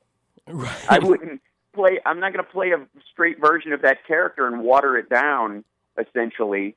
And you know, especially since I feel like that's the best delivery of a character like that I Oh, could yeah. possibly do. So doing a straight version of it or a single version of it doesn't make sense to me. You know, it's just like, okay, now that I've made this character that a lot of people think of as lovable, I'll make a straight one so that the country music fans have somebody to look at. That's just ridiculous. Right. So, it's good So- old pandering, which happens a lot in the industry. Sure, sure. And so I just I just didn't do it. So I actually had to, you know, if you'll notice after Queer as Folk, I did I mm-hmm. focused really on a lot of stand up and the I love the '80s and that kind of stuff. Sure, Yeah. sure. And and and then honestly, Disney, I have to give them a lot of credit in that they hired me to be a Disney dad Yes. on a on a series, and the executive producers were fans from the show too. They Yeah. you know they knew me from Queer as Folk. They loved the show, and they were they fought for me as well. But Disney was completely open with the fact that I, w- I had been on this show. They never Right. nobody in in the, uh, the hierarchy or anything ever said anything that they were concerned about. I was on such a highly sexual show. and Sure, yeah. Well, and you're talking So- about Disney's Lab Rats, correct? Yes. Yes. Yeah. And is that Yeah. show? It's still going, isn't it? Yeah. Well, we have a we have a new spin off. Oh, Um, okay. it- Okay. Yes, we're we're um, I'm I'm directing a few of them this year, and I'm in a few of them this year, and and and uh, so it's a it's a it's kind of a variation on the theme, but at the same time, it's you know it's an incredibly successful show for them, Right. and it is. um, and it's been doing incredibly well. And there is you know to me, there's almost some like this was a victory too, almost related to Queer as Folk because I was like, if I can make this show a success and be a successful Disney dad after having been on that show, that that speaks to a big switch in public Oh, opinion yeah. about the entire thing. It really does. Exactly. Now, so, and I'm going to ask you what must be the most annoying question that you probably get 20 times every day, but I'm going to ask it anyway. So, Okay. so you know, we all, especially when you love something, you never want it to end. And so Right. the rumors that go around like crazy of a reunion, is there any Right. truth to the rumors? And I know that you said recently on a video that you obviously would be open for it as long as, you know, the quality of the work and everything. But do you Yeah. would everybody do you know if everybody would be on board if there was one and is it true at all? I I- I know that at the at the Austin TV festival that everybody but I went to um, because I wasn't in, I was sort of disinvited later. Oh, Um, Oh, no. That's, that's a that's a that's a good story. Anyway, Oh, for yeah. another time and non-radio. But that being said, um, uh, yes, the, the, the effectively the two holdouts Okay. finally said, and I was not one of them. Finally said, yeah, they'd be up for it. Nice. That's what really started the ball rolling Okay. to to get you know of of people thinking, oh, this might actually happen. Right. That being said, there is no network expressing any kind of Oh. interest, including Showtime. Um, Oh, this is wow. purely a fan based thing, and the Right. cast finally being okay with it. Sure. That honestly doesn't mean that, that there have been steps in that direction at all. right, Right. right. Well, You know what I mean? So, yeah. so I think while the rumors are, you know, everybody, it's funny because everybody thinks Netflix just picks up shows and salvages them. You know, like, Yeah. oh, Netflix will just make one. It- Exactly. It, doesn't. The contracting alone would be a nightmare, uh, you know, for any studio that picked it up and tried to take it from Paramount and Showtime if Right. they even allow it. Yeah. Um, it's also the contracts around the ownership of uh, Queer as Folk are peculiar in that um, internationally Warner Brothers owns it and nationally inside the state Paramount owns it because they own Oh. Showtime. so It's, it's, the weirdest yeah. thing I've ever seen. We're on HBO and Cinemax outside the United States and Okay. Showtime. In Oh, the wow. States. wow, that's kind of that's a mess. I'm sure. Yeah, That's a it mess. is. And yeah. Netflix crosses certain borders, but not others. Like Okay. it's in some countries, but not others.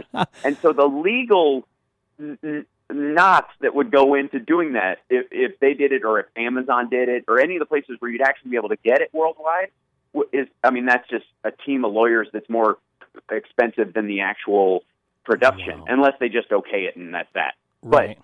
Holy smokes! I mean, it's huge. So that Yeah. being said, all the rumors have to do with cast and Okay, and and okay. Ron and Dan, who I love dearly, who are who are our executive producers on the show. Yeah. Um, I have such ferocious respect for them, um, and working with them again would be in any capacity, any show is it, it would be considered a win career wise. They're just super talented and great human beings.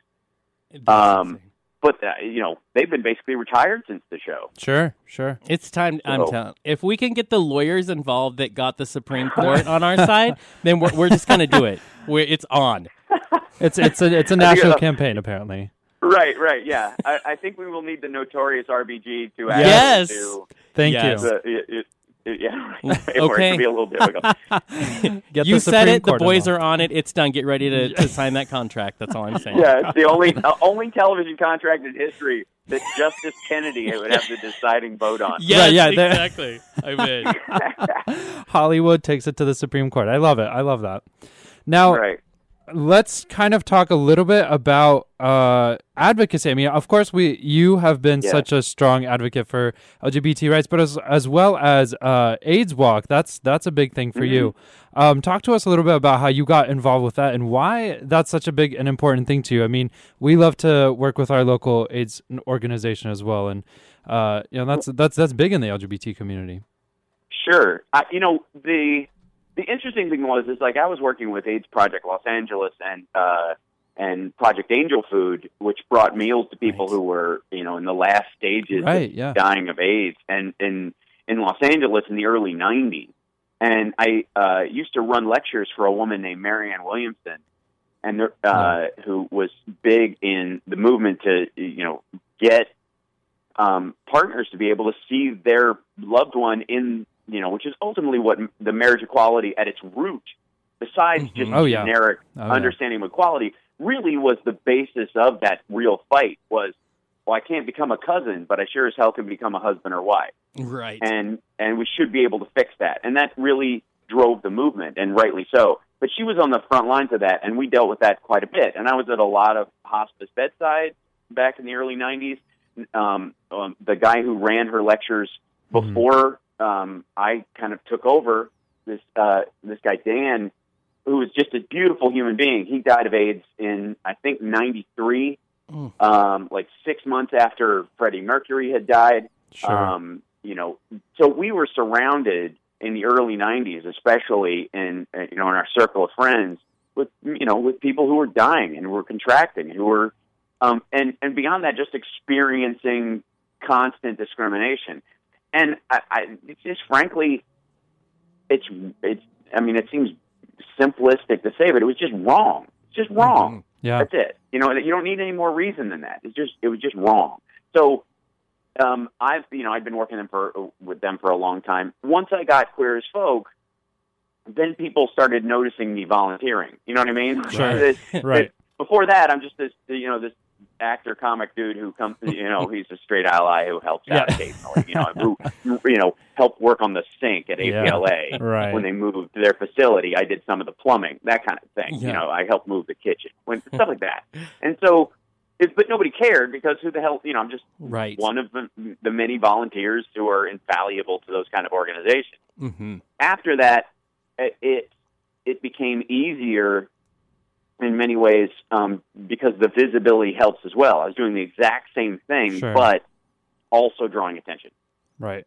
So again, why why wouldn't you? Is the is the is the thing. Like if you can if if helping is as simple as showing your face, um, I, I mean the responsibility is yours. Right. Well, and So yeah, especially when you have a name attached to that face at that point. yeah, right, Exactly. exactly.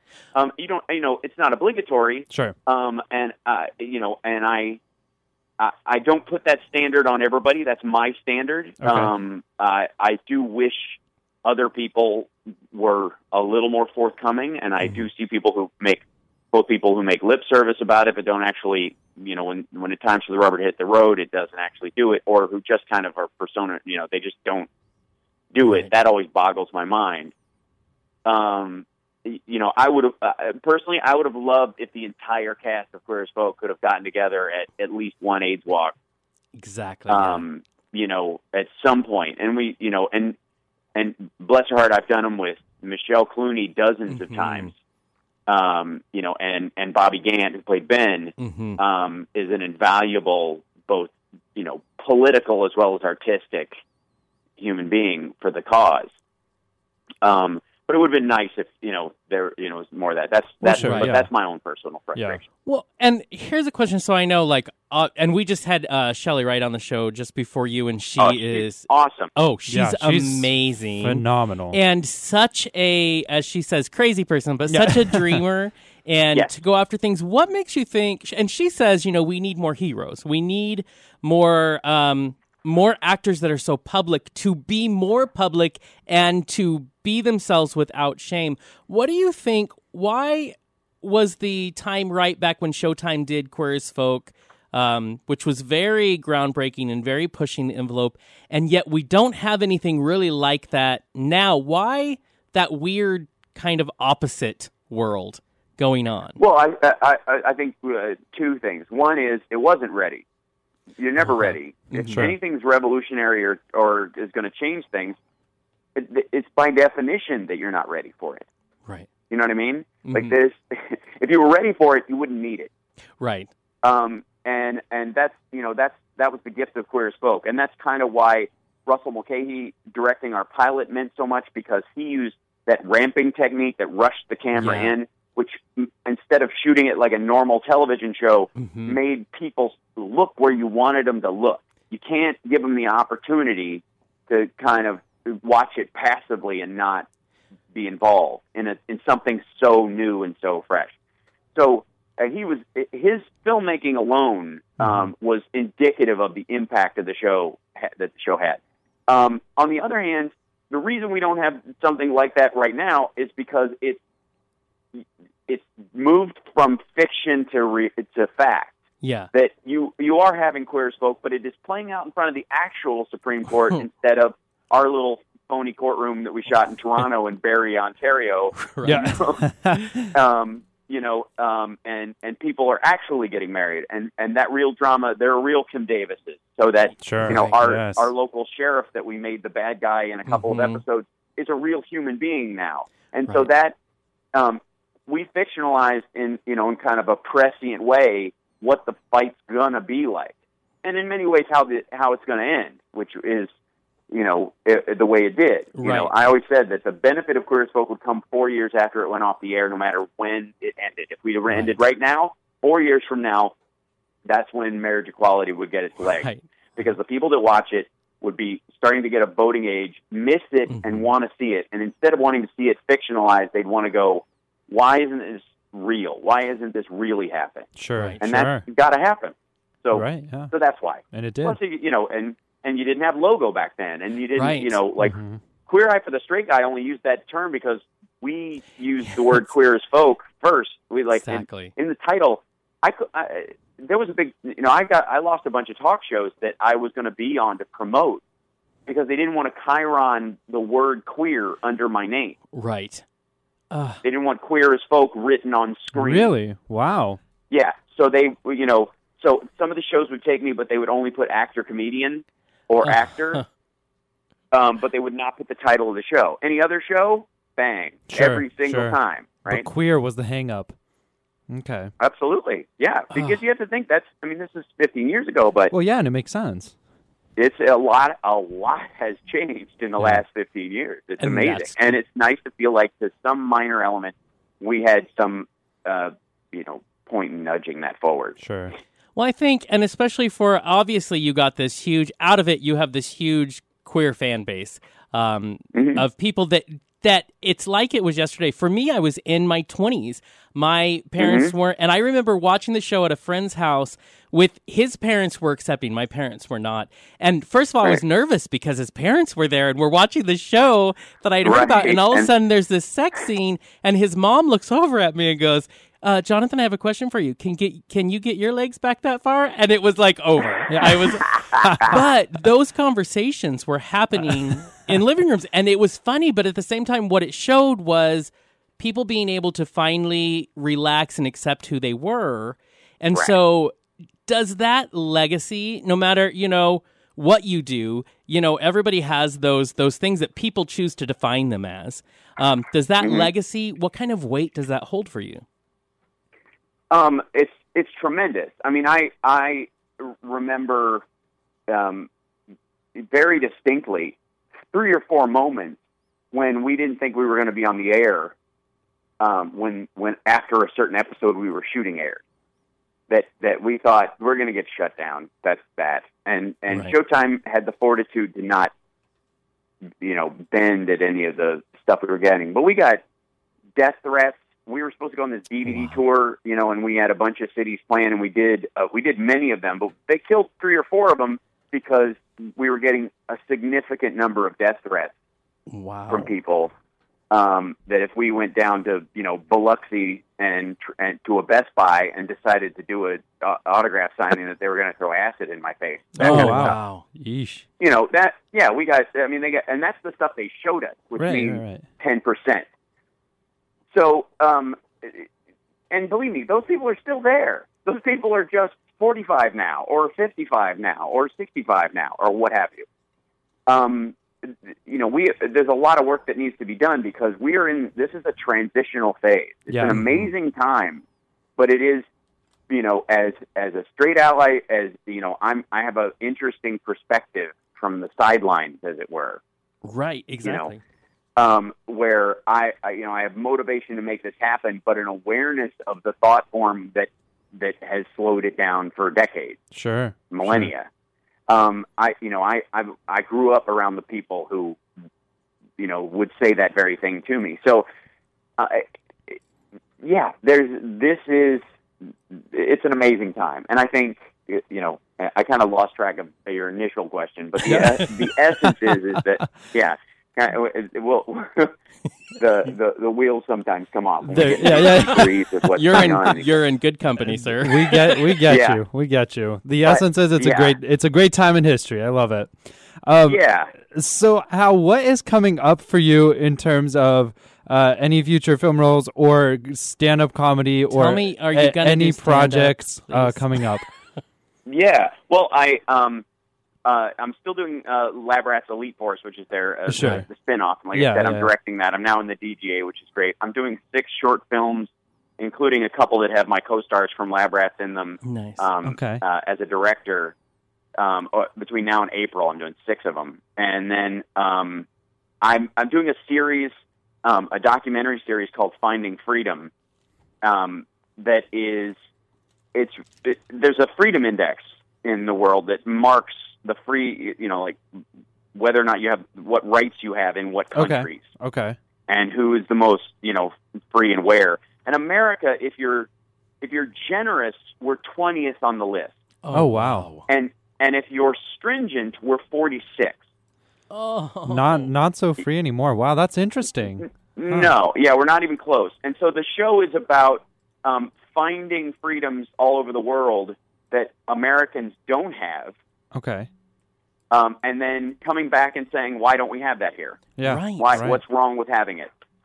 Huh. Um, what's why can't we handle freedom if we're supposed to be the bastion of freedom in the in Exactly. the free world, right? Exactly. So Exactly. it's a it's a comedy documentary series. It's like half uh, you know Anthony Bourdain and Idiot Abroad, you oh know, yes. but uh, and Yes. half like policy wonk. You know? Sure. So it's me going to all these places um, and and kind of talking to l- locals, politicians, and lawyers, and then coming back here and talking to locals, politicians, and lawyers, and trying to figure out why why America doesn't have this particular freedom and and what it would take to have it.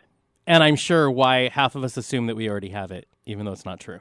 Oh yeah, absolutely. we we sure. totally think Yeah. we do. You know, Yeah. one of the things before you know before the court ruled, I had famously done this one interview where we went down. Uh, you know, Illinois had not passed gay marriage, but Iowa had. Okay. Right. Uh, and and I was like, uh, like you, we walked down to the border and we shot this little video of like, right here where I'm standing, a gay couple could be legally married. Mhm. 18 feet that way, they can't Yes. in America. That's Right. ridiculous. That is Mhm. re- yeah. That's just yeah. absurd.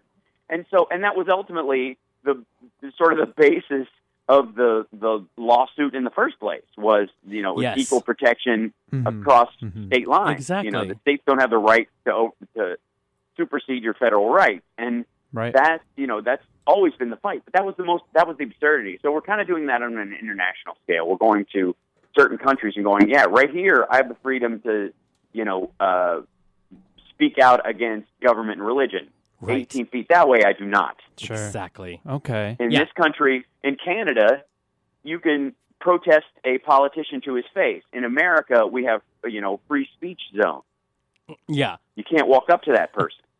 So that you know, Sure. and you know, if you cross the bridge from Niagara to to you know New York State, your your rights go down. They Mhm. Right. diminish. Right. Exactly. You all of a sudden can be So- more or less. Yep. So that's so, and obviously this this ties into you know Mhm. all of the things like what I say in my stand up as far as women's rights and Yes. and and quite frankly, I I tie heterosexual male rights to women's rights and gay rights as well Mhm. because the, the, any shackle you put on another human being, you immediately attach to yourself. Exactly. And there's this illusion that somehow you can be free at the expense of someone else. It's just goofy, and and that has to be addressed. Sure. We Yeah. have to You talk know, about it. Yeah. Exactly. Well, that's that's awesome. Uh, we can't wait for you know that documentary. See all of these projects. I'm also Um, going to stalk you until you do a stand up. I'm just Yeah. saying. I need another stand up. that, that, Well, that's yeah. Jonathan. Where are you guys? Where are you guys located? Where are you actually located? We're in eastern Washington state. So, you know, we're well, right near the Year's border of but, uh, Idaho. Yeah, I'm, well, you'll have to drive through uh, some fairly rednecky territory. Oh, yes. but the, uh, but I am performing at, in uh, Bellevue, Washington, Oh, right yes. north of uh, Seattle. Okay, for yeah. New Year's. Oh, I'm doing a really? New Year's Eve show. um, Awesome. at, at, at Parlor Live there because that's. I mean, I love Seattle, but the idea of spending you know New Year's in Seattle is a great thing. So, Oh Yeah. yeah, Um, that's beautiful. so that's that's where I will be. So Awesome. If you, wanna, if you guys want to go, you're welcome to be my guest. Oh, we would love to see you. First of love all, to. y- I'm sorry, you're just hysterical. Yeah. So, It's true. it's, Okay, yes, it's- right? case in See, point, again, again, There we it is. agree. Now, before we let you go and uh, release you from this hostage situation that it is um, into your Sunday, can we get a quick soundbite from you? Uh, we do this with our guests. If you could just say, uh, "Hi, I'm Hal Sparks, and you're listening to Outspoken," and then we'll cut that up and use it later on. Sure, sure. Hi, Hi, I'm Hal Sparks, and you're listening to Outspoken. Hi, Uh. I'm Hal Sparks. You know, Michael from Queer as Folk, and you're listening to Outspoken. Good for you. Something like that. Yeah, that's perfect. Love it. Thank you, sir, Okay. so much for taking for time out to be on our show on Outspoken. We like to highlight people who are standing up and not afraid to speak, and you're definitely one of those men. So, thank you, sir, for all that you do. Cheers. You too. Keep at it, guys. All right. Thanks. Talk to you later. Bye. Bye. And that was Hal Sparks, as he says, Michael from Queer as Folk. Um, probably could talk to. I could have coffee with him and just talk, especially because you know he doesn't he doesn't drink, smoke, none of it. He has no interest in it. Oh, he's clean. So we would get, Oh, okay. and he's never done it. He's just Yeah. had no interest Oh, in it. So great. him and I can go to coffee, which is my favorite thing, and I'll just talk to him for about you know eight hours.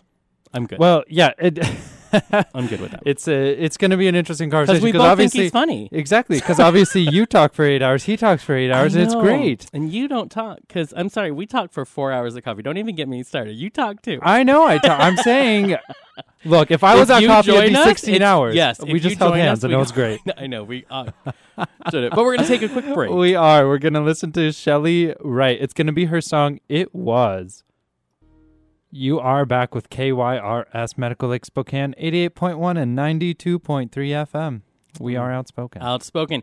Uh, we just talked to Hal Sparks. He is known for when he was on The Soup on E Entertainment Television, and of course for his groundbreaking role as Michael Novotny on Queer as Folk. Um, he was just on. He's also a hilarious comedian, and as he mentioned, he's going to be at, in Bellevue on New Year's Eve playing the Parlor.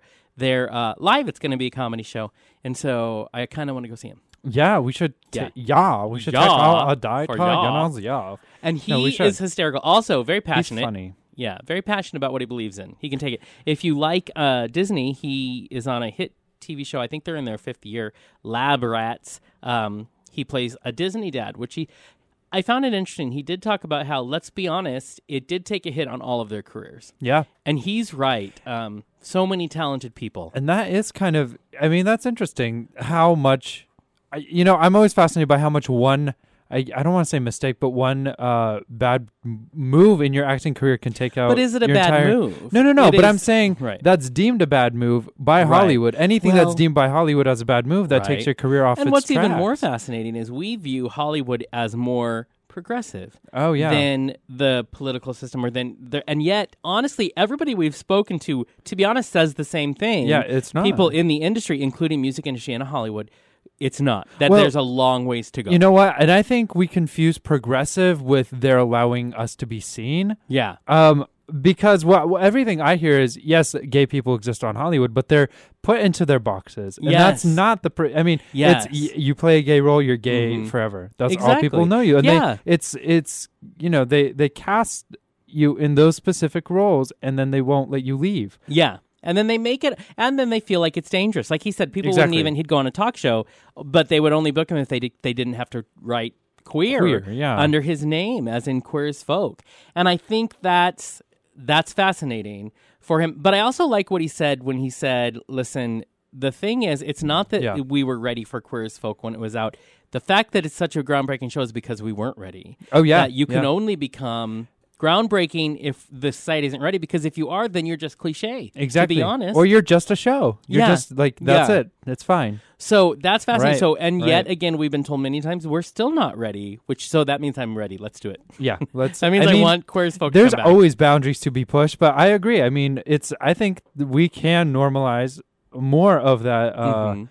Homonormative lifestyle, I guess. Exactly. And let's I mean, I don't want to um, disregard shows like Looking, No, which didn't make it not. to another season, but you know, it was groundbreaking. It was on HBO. Yeah. It had to do with gay men. Now, it, Yeah. they got a lot of flack for the way they portrayed men and uh, gay men and our sexuality being, you know, ta they made it more open on that show. It's the same attacks that we had with Queer as Folk. Yeah. So the, I guess the proof's in the pudding. You're right. We're still where we were. Exactly. Although exactly. we're coming, like he said, we're playing out those roles in real life now. Well, i there you go. And I think uh, as gay men specifically, but as human humans in general, we're still not ready to take it to the next level where we talk about sex. Right. And that's the big thing. Why we uncloseted ourselves, but in order for us Mm-hmm. to, you know, pass Supreme Court and pass all these things, we made it about family. We made it about it. we neutered it. Took Exactly. We made it out easy. Of the, uh, homosexuality We- out of sexuality. yeah. We painted it with neutral colors. When, we had Damon Jacobs on just uh, Exactly. just last week, I think He said the same thing. the thing was, yeah, that we to get where we are, we had to neuter ourselves. Let's look at the Right. hero uh,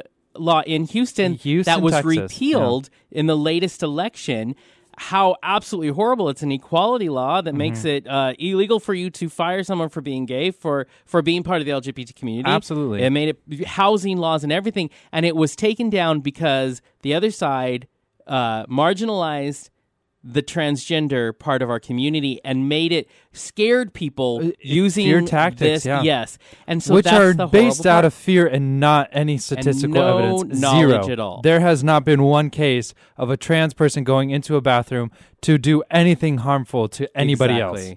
Yeah, At Mike, all. Mike Huckabee's getting some flack, which he deserves. He did Absolutely. A, he did a speech saying, "When I was in high school, I sh- if I would have known this, I would have dressed up like a girl and gone into a girl's bathroom." And and here's the difference. Yeah. Okay, we're talking about trans people, and then you're just a creep. Exactly. thank so you. there are two Thank different you. things here. You would have done that? Okay. Yeah, Let's hear about and it. that's the difference. Oh, yeah. is that it's Oh, not yeah. about that, but they're going to boil it down to that because that's how they were able to, To repeal defeat it. a very Absolutely. important law. And Houston, honestly, shame on you. Yes. You are a very large city. You're what, the third largest Yeah. in Texas? Yes. And not only and Annise that, Parker is Annise Parker, sick thank to you. death. They have a lesbian mayor, and she is so upset.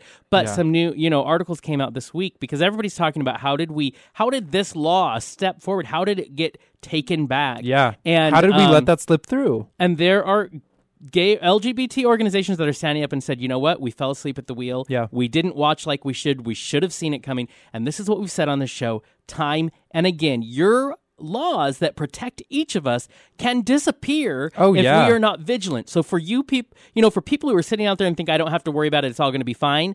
y- It will be if you will do your part and actually take part in the voting process and make sure that we continue to live Mm-hmm. Absolutely. in a place where we have equality because it can disappear. Well, and for those people that say, well, I'll just vote for, you know, the presidential election. All these Right. other ones don't matter. Or, you know, well, my vote won't matter. Look at Here's the thing. Exactly. This is not, this is an off year for elections. No, we're not electing a president. We're not mm-hmm. electing big members of the Congress. We're passing laws. We're passing laws, legislation. We're passing things. And you know what? Every mo- vote matters there mm-hmm. because it's local. Yes. That's your community. Vote. in Oklahoma, something like over 200 laws went into effect as of November 1st. Yeah. Over 200 laws. Some of those laws are anti-LGBT. Some of them are. because even A though we have are. protections that the Supreme Court just gave us, Yeah. there are other areas they can hit you at, and they are going to do it. Don't have victory blindness. Go read Don't. Michelangelo Signorile's book. Go read it. true, It's not he over. called it. He did. It victory isn't over. blindness. The fight is only beginning to be stronger and stronger and stronger. Exactly. And I understand that it takes work, and it's Yeah. and you're like, I don't want to see the bad that's It's happening hard. out there.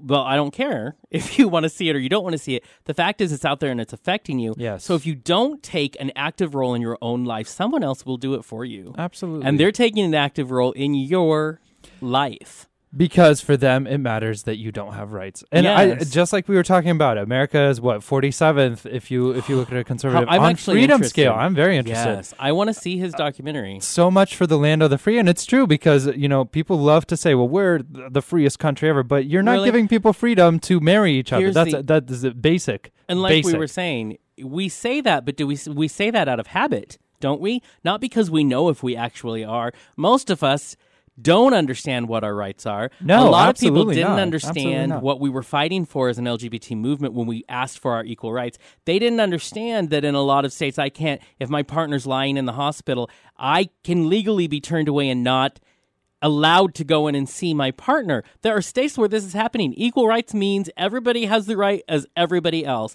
And you can be Yeah. M- Kim Davis or Sweet Cakes by Melissa. You can be- yeah, The fact exactly. is you're trying to take away rights and you want more rights than me. You're looking for special rights. I'm looking for equal rights. That's exactly right. You know what? This is the end of our show. That is all we have time for. done. But it We got passionate. It and.